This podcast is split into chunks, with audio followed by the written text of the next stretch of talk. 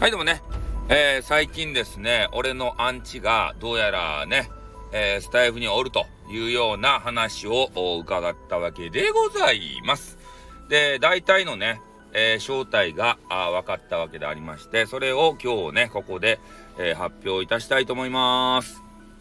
ね、え、私のアンチ、まあ、どういう方かというと、女子ですね。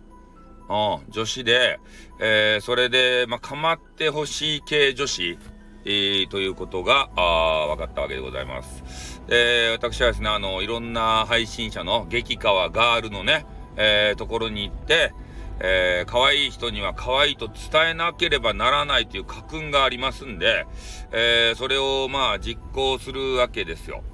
そしたら、俺のことが大好きガールがですね、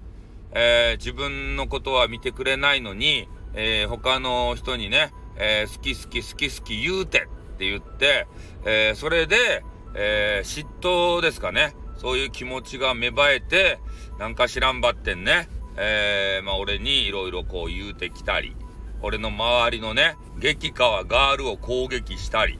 えー、そういうことをするわけですよ。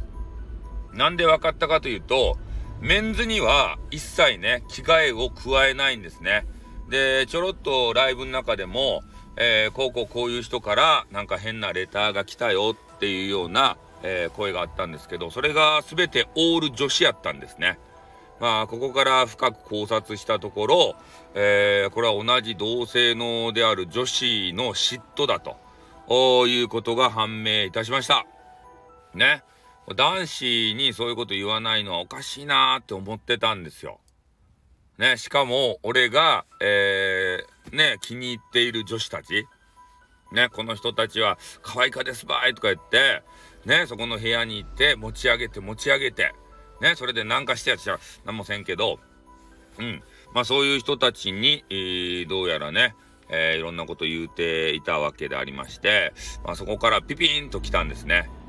女性による嫉妬と。これは怖いですね、本当に。ね自分を見てもらえないから、ね必死になって書き込みして、ねそれでなんとか、えー、スタイフさんに振り向いてほしいと。ね、必死ですね。うん、必死さは伝わってくる。でも、そういうことする方は、俺はね、ノー3級なんで、ね、もっと他の方みたいにね、光り輝く配信をしてくださいよ。ね、何でもいいですよ。一芸に秀でた方ならそれでもいいし、えー、雑談でね、えー、ペロペロペロっとする人でもいいし、自分のお胸のカップをね、惜しげなく、えー、伝えて、えー、それでね、想像をかき立てての配信をするでもいいですよ。ね、何でもいいんで、えー、とにかく楽しい配信、明るい配信、そういうのを目指していただきたい。なんかどんよりとしたね、えー、誹謗中傷とか文句とかしか言わないような、そんな配信はね、もう見ていて辛くなるよ。ね、なんか人生で嫌なことあったと？っていう風に言いたくなりますね。ああ、だけどまあ今回は、あそういうね、少し、